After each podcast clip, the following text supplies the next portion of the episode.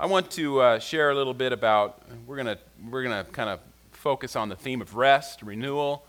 Um, and uh, you might say, well, how does that kind of fit into the overall theme of, of things? We've been talking a lot about reach, raise, and release.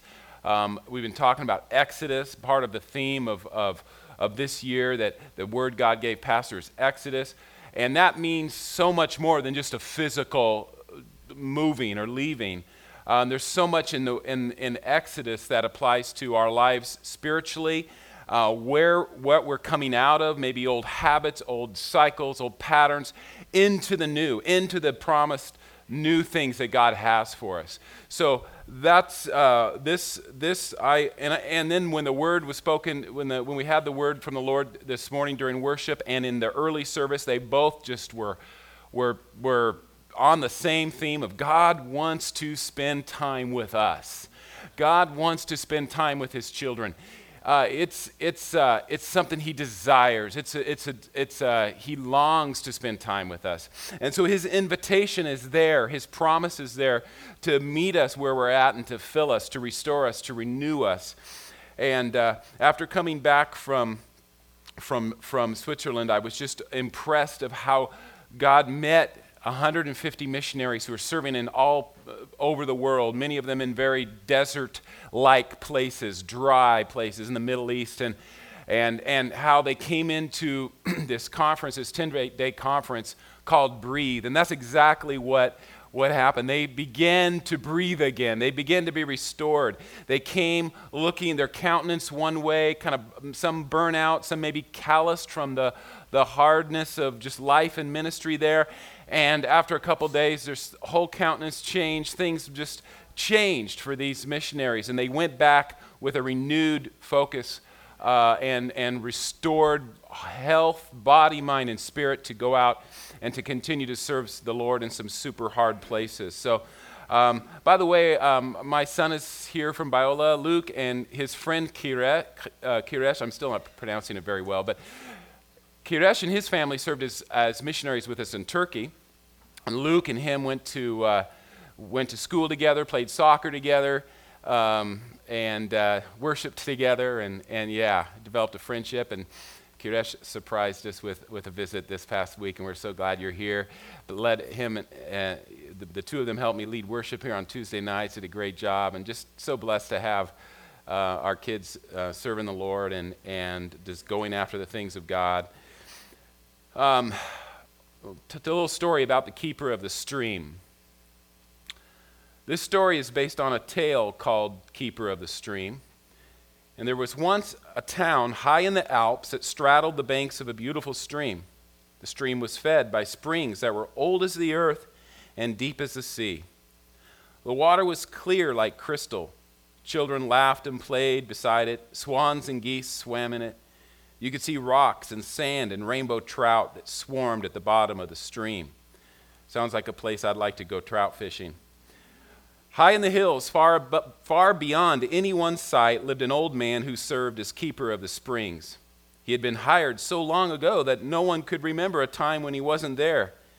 He would travel from run, one spring to another in the hills, removing branches or fallen leaves or debris that might pollute the water but his work was unseen. One year, the town council, town council decided that they had better things to do with their money. No one supervised the old man anyway. They had roads to repair, and taxes to collect, and services to offer, and giving money to an unseen stream cleaner had become a luxury they could no longer afford. So the old man left his post. High in the mountains, the springs went untended. Twigs and branches and worse muddied the liquid flow. Mud and silt compacted the creek bed. Farm waste turned parts of the stream into stagnant bogs. And for a time, no one in the village noticed. But after a while, the water was not the same. It began to look brackish. The swans flew away to live elsewhere.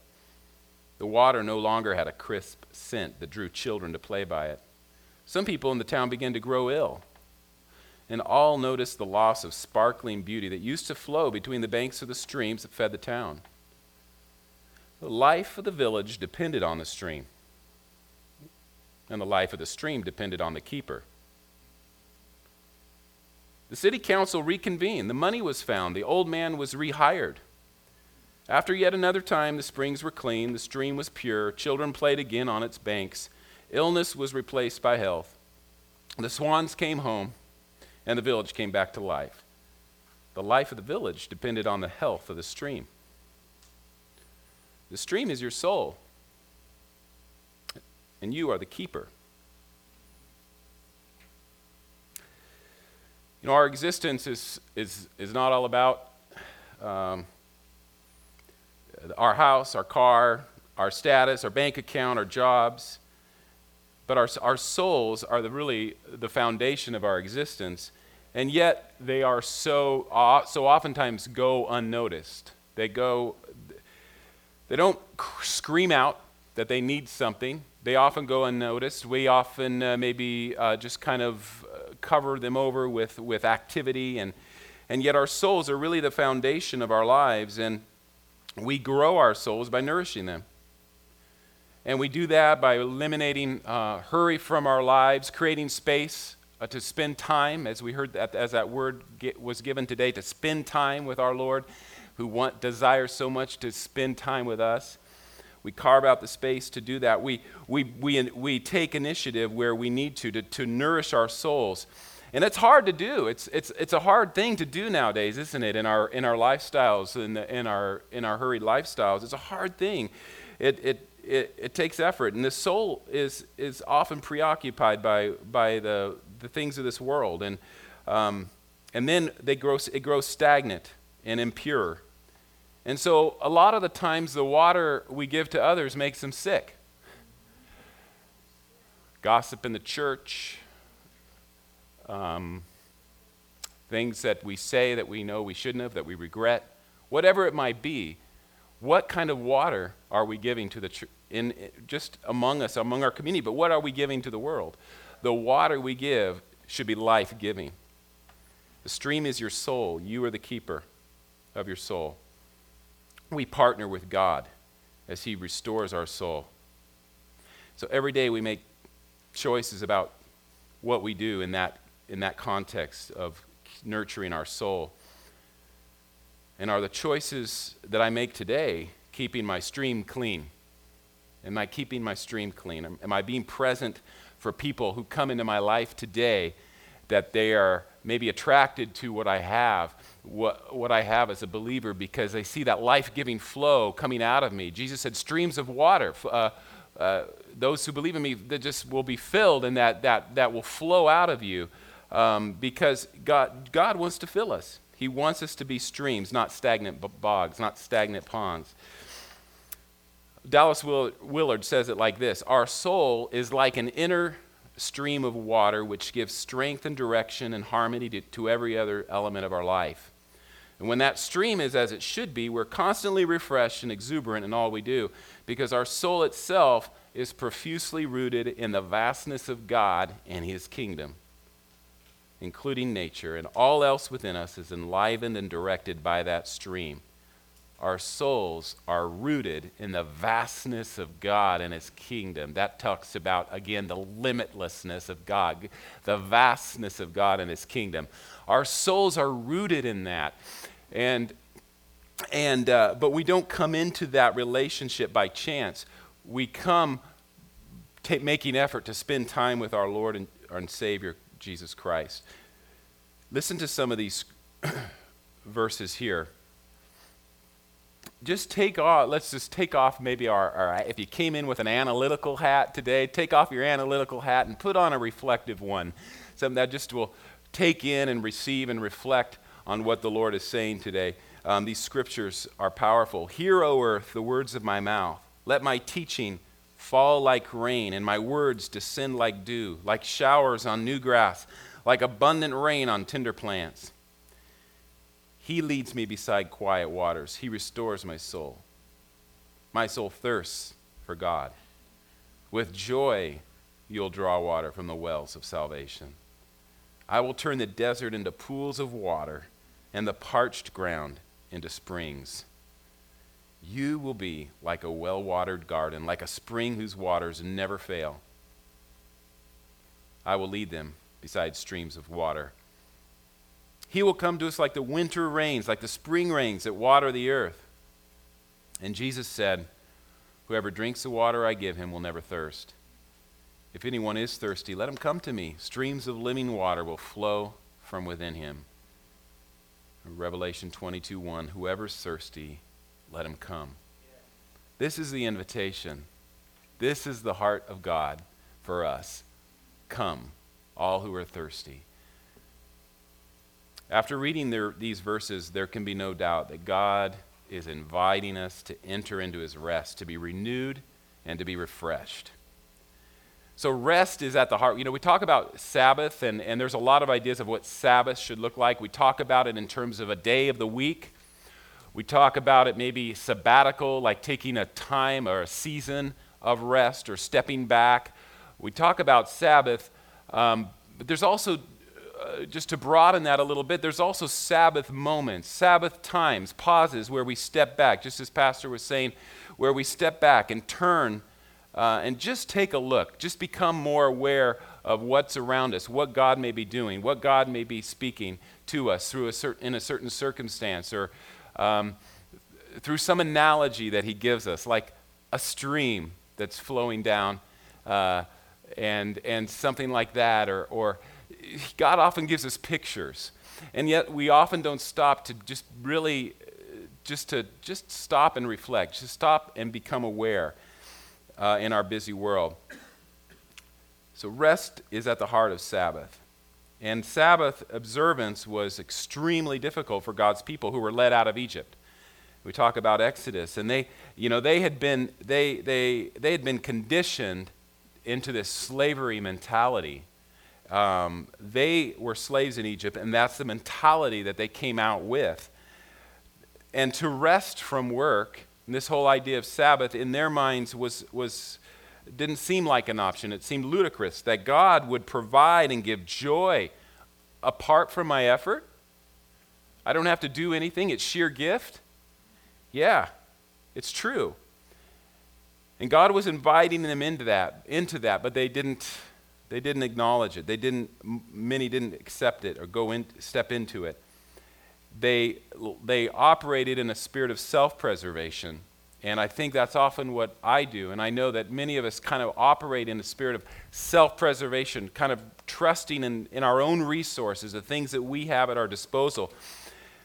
And yes, God gives us resources, but He also gives us times when we, uh, we come to our wits' end. We come to places where we have no other resources besides coming to him. And I love what uh, uh, Austin was preaching, uh, preached on Tuesday. Austin did a great job ministering to us on Tuesdays. What a great word if you were there. But his, what stuck with me is are we making God a last resort? Are we making him our last resort? Or is it, is it something we're doing to go to him? Are we making a habit of going to him? Not as a, as a first resort, not as a last resort. And, and I thought that was a great word. And that's, that's often, I think, what, what we need to learn in terms of entering into God's rest. Coming into that rest requires that we make God our first resort, not our last. Rest is at the heart of Sabbath. God does provide, does, God, God does give joy apart from my effort. Not that effort isn't important, but he, he wants us to rest in just a giving, a, a place of receiving his gifts. So they needed to move from self preservation to allowing God to take care of them. And, and that was a challenge as we look at the scriptures and look at the wanderings of the Israelites throughout um, their time in the desert. But eventually, this pendulum swung the other way, and God started was doing miracles. Uh, he parted the Red Sea. He led them out of Egypt. He he did miracles along the way, and eventually, um, they began to see God's provision as something that they were, um, and His miracles as something they were entitled to. That they they had there was a spirit of greed and entitlement there, and. Uh, and they were complaining when there was, whenever there was an obstacle or they got stuck, um, or there was a lack, they, they, they fell into complaining. They failed to enter into God's rest and became spoiled children who couldn't trust. Sabbath carries with it a tremendous element of trust. Entering into God's rest goes hand in hand with trusting God more. Because we aren't, uh, we just aren't wired that way, most of us. And that's why Jesus talks about having to become like children and being able to just receive and trust God that He will provide, trust God that He will come through, trust God that He will take care of the, the, the things that I leave behind in order to step back and, and pause and take a time to reflect and rest. Um, yeah, along with this whole analogy of, of the stream and stream cleaning, is, there's an agricultural analogy, of course, to, to Sabbath as well. Um, if you've ever flown and you've gotten up high enough and you look down, you see the, the fields. Uh, um, even if you fly out of Sacramento here, you'll see the fields, and some are brown, some are green. There's a mixture there, some are gold. But um, there's, this, there's this idea of, or there's this concept of uh, letting the land rest and uh, practicing that ancient art of uh, crop rotation and we don't do it as much as, as we used to because um, there's all this junk they put in the soil. but uh, and uh, it does it does somehow you know, re- renew it uh, more more quickly. But but the ancient art of crop rotation was important to let that re- ground rest in order to take in the nutrients and take in the the nourishment it needed but that in itself, on the farmer's part, required a great element of trust, right? That he's going to let that land sit in order that uh, next season, uh, that it's going to increase in, in harvest. It's going to multiply a harvest. It's going to, it's going to uh, give him more than he, it ever could by not letting it rest. So there, um, there are times to plant, times to plant, and there's times to step back and cease striving and let the ground of our hearts take in the vital nourishment they need. There remains a, a, let's read Hebrews chapter 4, verse 9. There remains then a Sabbath rest for the people of God, for anyone who enters God's rest also rests from their works, just as God did from his. So it's a modeling after the Father's creative plan and, and the Father's, the, the work uh, really of the Trinity in creation and how they created the earth, God rest from his work. So Sabbath has a creative, creative element to it. How many of you know when you take some good rest, you come back into your, your, your normal life with a little bit more creativity, a little bit more clarity, a little bit more insight, a little bit more energy? And that's uh, that's the creative element of Sabbath. And then you also got the redemptive element of Sabbath. God redeems us in order to give us rest, takes us out of our slavery and bondage into a peaceful place of rest. There remains a Sabbath rest for the people of God. Let us therefore make every effort to enter that rest so that no one will perish by following their example of disobedience. So entering into God's rest is Sabbath, and it means Sabbath moments, it means Sabbath days. Thankful that we can take this day apart, set it apart as a day to be with God's people, day to rest. And, and yet, what are we doing to recharge throughout the week? What are we doing to renew our hearts and minds throughout the week? It's those Sabbath moments that keep us into in a rather than a kind of a uh, a fix it mode. You know, I come, I, I come to, I, I come to church once a week and, and I get kind of fixed up and then I go out. Well, God does want to fix us up. God does want to renew us. God does want to build us up and prepare us. And yet, there's the other approach to, to uh, maintenance, and that is a preventative maintenance mode, where we, where we throughout the week are taking what we've learned, maybe taking something from the Word, taking that and implementing it into our lives, applying it, stepping back, reflecting, doing what we need to recharge on a daily basis rather than waiting until we're broke. And so I don't know about you, but uh, sometimes I wait till I'm broke. And then it takes more effort, more time, more pain to get fixed. So God wants to renew us daily. God wants to recharge us daily. I don't know how you approach the maintenance of your, your car or your home, but some have the motto of if it ain't broke, don't fix it. And uh, I don't know if some of you uh, ha- have that motto. On some things I, have had, it doesn't always work so well. Usually there's a gr- then I usually there's more expense and more time fixing it uh, when that happens. So when we go into the preventative, now businesses, companies are calling it pre- predictive maintenance, but preventative maintenance, what we might have heard of, is this idea of just, yeah, uh, yeah, I change the oil in my car uh, once every 5,000 miles or so. Whatever, whatever you do to do preventative maintenance so that it doesn't break and cost you a lot of money. Soul care is the same way. One of the greatest causes of soul sickness is neglect. We can approach maintenance in either of those two ways that I just described. Let it become sick, and then take the slow and painful steps toward recovery. Or expose the soul repeatedly to God's light, His love, and maintain health and vitality in our lives. So, how can we pay more attention? As the writer of Hebrews admonishes, admonishes us to care for our own souls I love this uh, quote from John Eldredge. He says, The work of Christ in healing the soul is a deep mystery, more amazing than open heart surgery. Friend described his experience as having Christ holding the broken parts of my heart in his hands and bringing them all together, holding them tenderly until his life brings a wholeness or a oneness to what was many pieces. I love that picture of soul care. God comes along holds those broken pieces of our lives.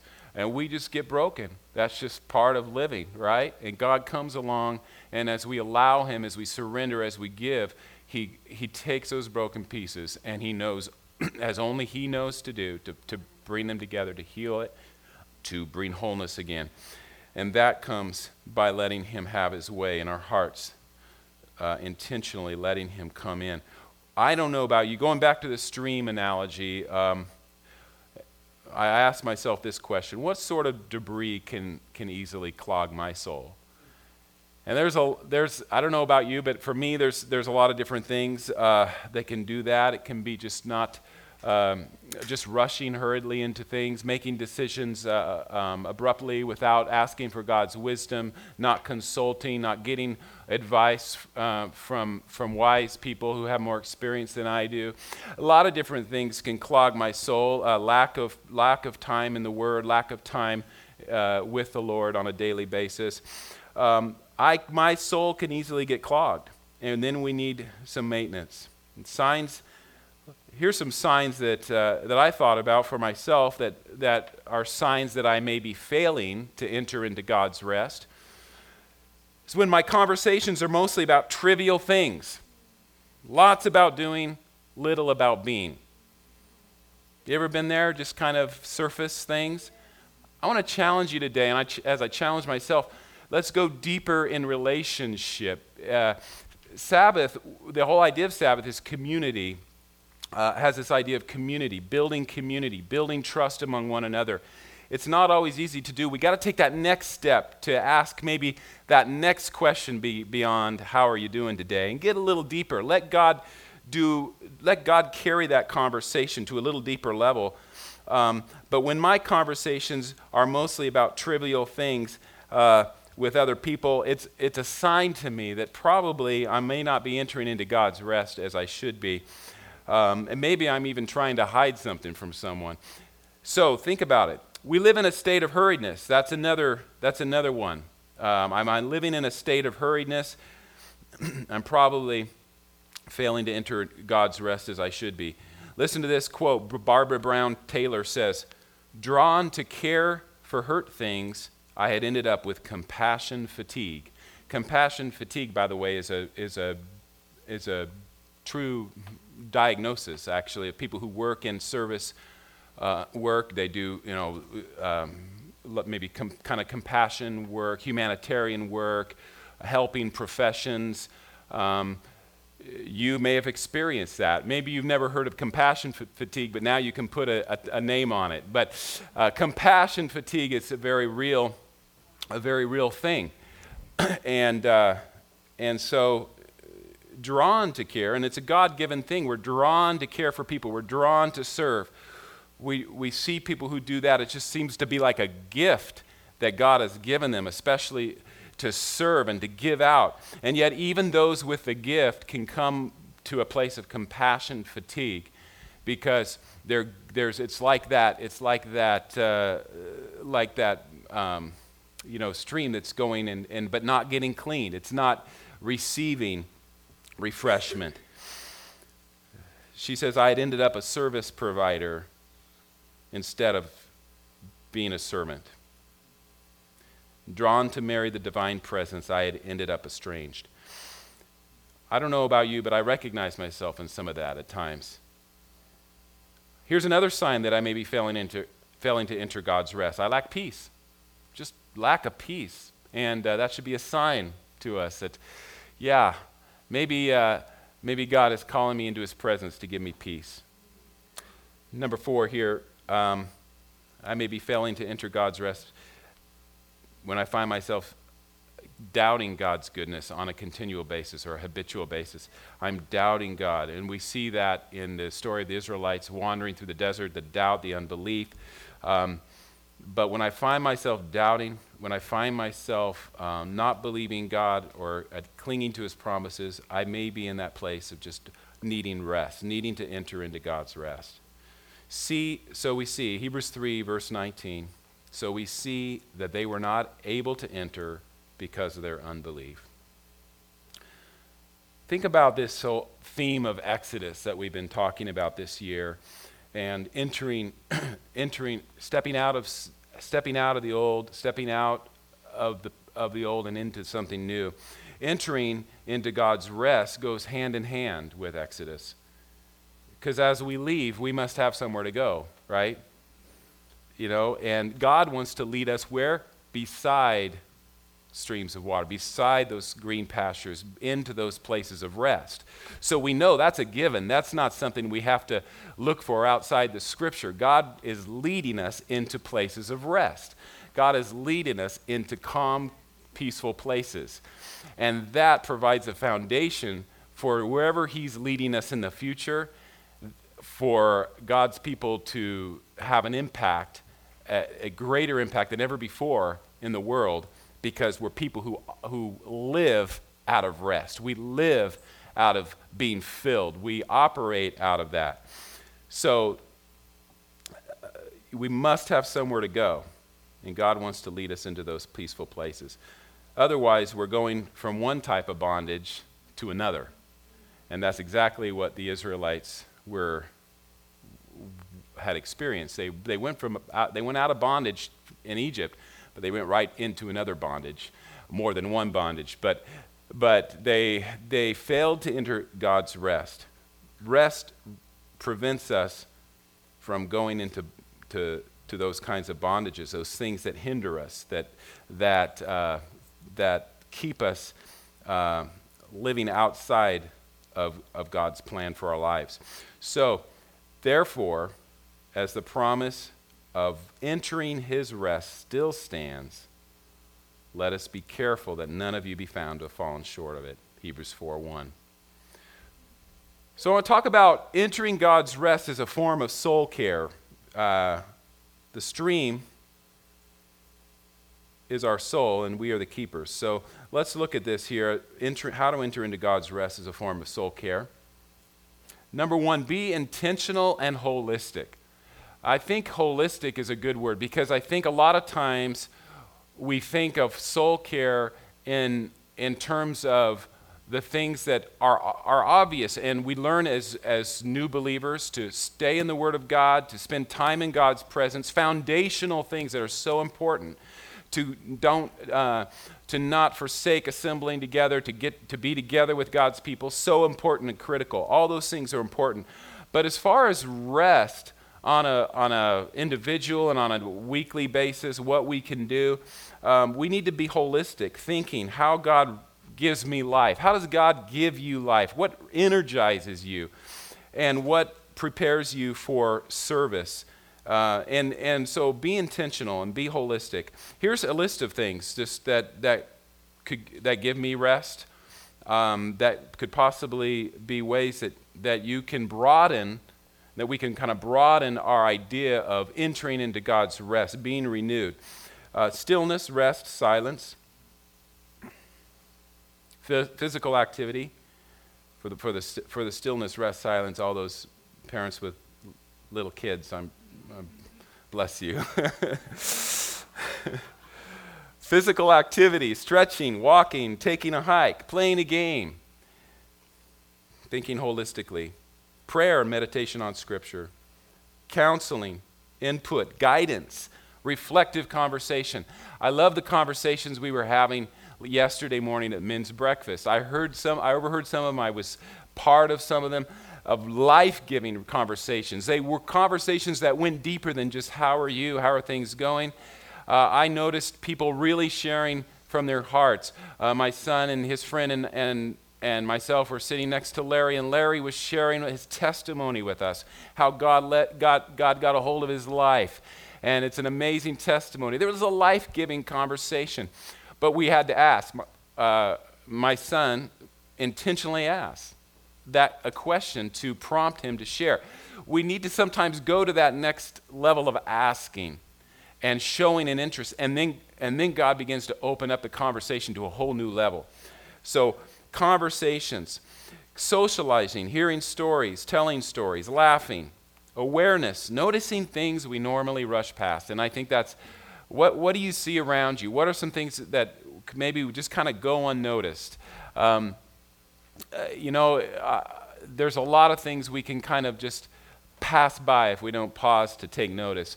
And then what is God saying in that? What is some kind of analogy? What is some kind of symbol? What is something that God is speaking? Oh, how does that line up with the word? So there's a lot of things that just in a, a deeper awareness, just stop, stopping and, and, and turning and noticing something that we would normally rush past. Reflecting, what am I thinking about and feeling? What is bringing me joy? Bringing, what is bringing me to tears? What could this trial be teaching me? So letting circumstances kind of let God speak, let God speak through those circumstances. Again, it requires pausing and, and stopping. Journaling, writing a poem, writing down scripture. Those are just a few of the things, but I, I invite you to, to look at those and maybe jot down a couple um, before you leave today that you want to implement or that you want to maybe you did them you were doing them kind of normally be, sometime in the past but you've kind of gotten away from them um, even even the, the, the basics you know like just being in the word every morning or being spending time with the lord every day so think about those things that could bring you life can energize you can give you rest mark this is a great quote and i encourage you if you want a book that will really broaden your perspective on Sabbath and what Sabbath means. This is a great book. It's called The Rest of God. And here's what the author says The rest God gl- gladly gives is not a reward for finishing, it's not a bonus for work well done, it's sheer gift. It's a stop work order in the midst of work that's never complete, never polished. Sabbath is not the break we're allotted at the tail end of completing all our tasks and chores the fulfillment of all our obligations.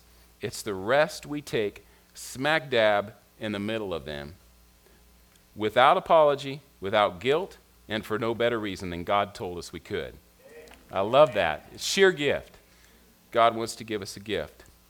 It is in these pauses that we allow God to do his creative work inward, inwardly and position us for a life of outward success and service. So, just in Switzerland, um, a couple weeks ago, we got back from a 10 day conference called Breathe in Switzerland. 150 missionaries came from, from all over the world, many of them from the very, very difficult and, and, and uh, hard ground uh, places they were working in. And, um, but Switzerland, just the sight of, you know, as you drive out the airport and, and get come into all the lush greenness of Switzerland, you, it's, it's enough to, to just let you breathe again, you know? And um, so I think a lot of our, our missionaries that came, just that experience alone um, was a, a, step in the direction. And then they just, it continued from there of just great, great conversations, great teaching, great um, times of renewal in God's presence. So they went back to their places of service, just renewed and fired up and ready to go. But being in Switzerland, um, you have to be on time because that's the way Swiss culture operates on time. The bell would ring. They, they, they do this little, uh, the dining area at the conference center, they have this little cowbell. And all, all, the cows out there where, where have their bells around their necks. You hear all the jingles. You're walking down a path, you hear all the bells ringing. It's the cows and the goats walking around. But they ring a little cowbell for, to come to dinner, and you got to be there on time. So, this, and, and so we know that, you know, Swiss clocks, right, known for precision, and, and Swiss chocolate. I don't know what that has anything to do with time, but it's, it's, it's yummy. Yeah, and Swiss Army knives, of course. Now, all of us in our family have Swiss Army knives, except this past time, my wife, we passed some Swiss Army knives, and she said, I'm the only one in my family who doesn't have a Swiss Army knife. I'm going to buy a Swiss Army knife. So she got herself a Swiss Army knife. So now we all have Swiss Army knife. I don't know what she's going to use it for in the kitchen or something. but she's got her she's got her knife now. So, but this Swiss clock uh, is the, interesting in the railway system to, to, to talk to, to think about these Swiss clocks and how they operate. One of the attendees who came to one of these Breathe conferences was a missionary who, a pastor who serves in Hong Kong. His name is Pastor Tim Latour. And as he was leaving the conference, going back to the railway station, uh, he, was, he was enthralled by this whole idea of Swiss time and the clocks, and all, saw all these little clocks all over the, the railway station. And um, so he writes, he reflects on this. Again, he paused to reflect. And he reflects on this, and, he's, and he wrote this. He said, The Swiss railway clock. I looked around, and they're all over the place. There are clocks everywhere, and they're all the same big black minute markings, no numbers, and the strange rounded red second hand sweeping around the clock. And while I sat waiting in the train station, something happened I will never forget. I was watching the clock, the red second hand got all the way up to the 12 o'clock spot and stopped. Then, click, the minute hand moved forward and the second hand started circling again. The clock stopped for two seconds. How is this possible? I mean, wouldn't all the clocks be behind if they stopped for two seconds each minute? Wouldn't that throw the whole train system off? How are they doing this? So I started looking up more information about this clock. I had to find out what was going on. The Swiss rail- railway clock was designed in 1944 and owes its technology to the particular requirements of operating a railway. First, railway timetables do not list seconds. Trains in Switzerland always leave the station on the full minute. Secondly, all the clocks at the railway station must be perfectly aligned in order to show reliable time for both passengers and railway personnel anywhere on or around the station.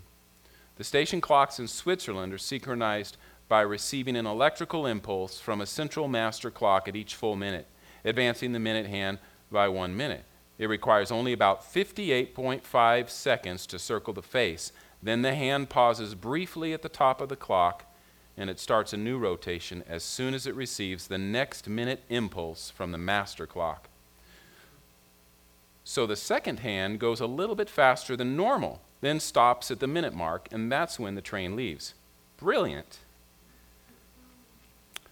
This clock taught me so much in just two seconds.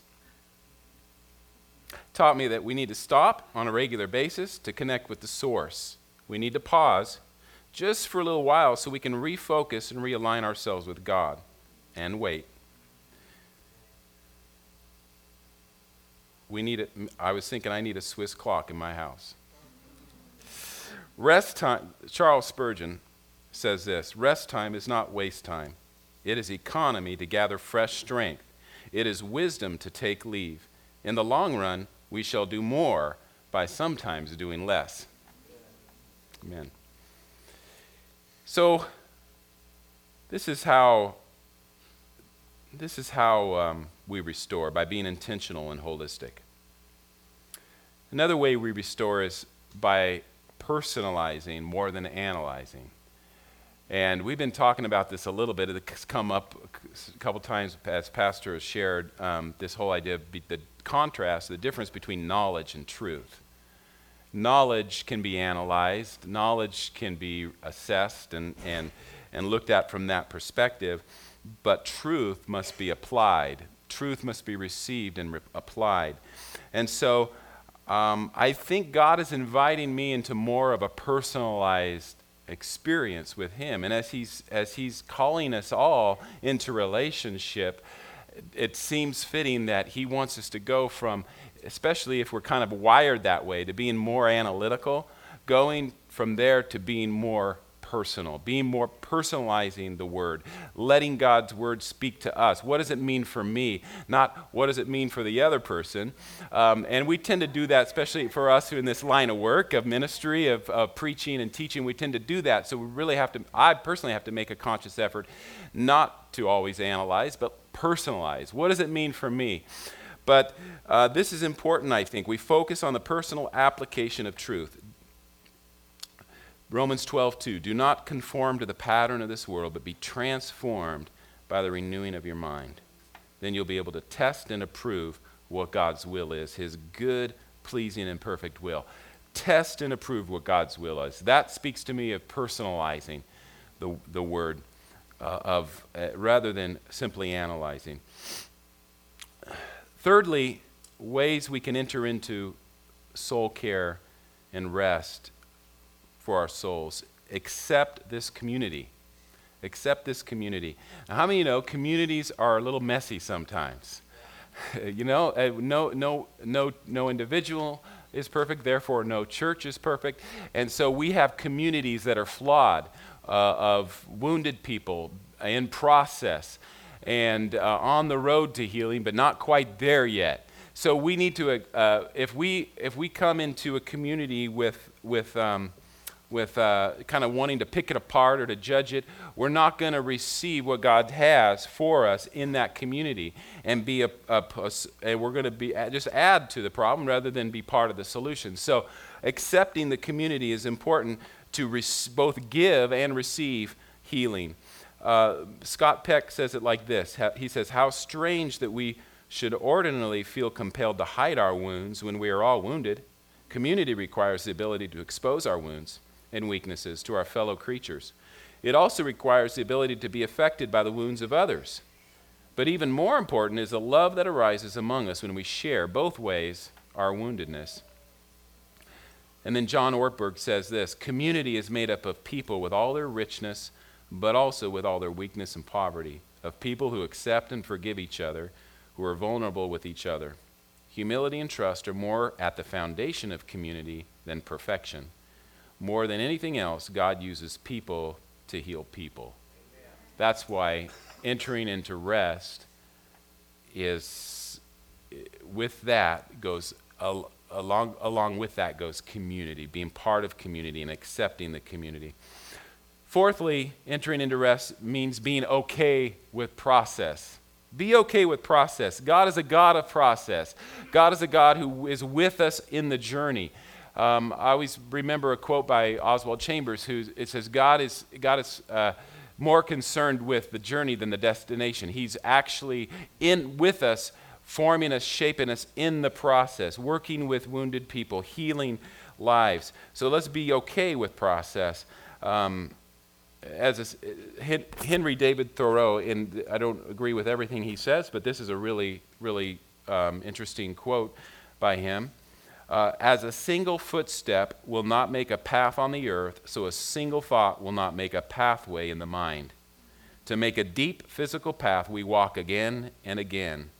And I think about, uh, as a hunter, the deer trails, you know, how, how those trails have not, have not just formed overnight. They're the process, years and years of just those being formed. And so there's to make a deep mental path, he says, we must think over and over the kind of thoughts we wish to dominate our lives. And that again goes back to Romans 12, too, uh, being transformed by the renewing of our minds, allowing our minds to be transformed by the Word of God. Be okay with the process. That's how God works. Um, don't compare yourself with someone else. Be okay with the process God has you in and let, let Him do His work. Fifthly, watch the wind. Watch the wind. God is a God of mystery. He works in mysterious ways, as we know. If we walked with Him for any amount of time, we, we know that God is a God of mystery. The, it's like the wind. We can't really see, see it, but we know, we know it's, it's there. We know it's, it's working. It's, it's, it's, we see its effects.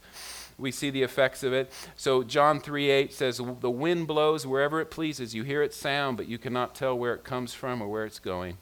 So with everyone born of the Spirit. Watch the wind. Be aware, but, but don't try to figure everything out. It'll, it'll just never happen. Stop to consider and be okay with the mystery. as I conclude here, and the worship team could come up if you want to. Um, just going to take, a, just got a couple more minutes here to wrap up. But here, uh, you know, going back to the stream analogy, the life of the, of the village, it says, depended on the stream, and the life of the stream depended on the keeper. And when I think about that, I think of well, what happens when it become when we become depleted? What happens when we when we when we become empty? And the and it, and depletion is inevitable. So restoration becomes essential. Depletion is inevitable, so restoration is essential. So I want to challenge you as I challenge myself today how can we partner with God this week to restore our souls and, let, and enter into his rest? this week. And uh, just as you put those, that list that I had up there before, yeah, it's up there already, uh, back on the screen here, I would just challenge you again take two or three of these, take one, whatever you feel God is leading you to do, but maybe there's a practice here, something you want to implement into your life to enter in something that's life giving. You say, you know, I know that's life giving for me.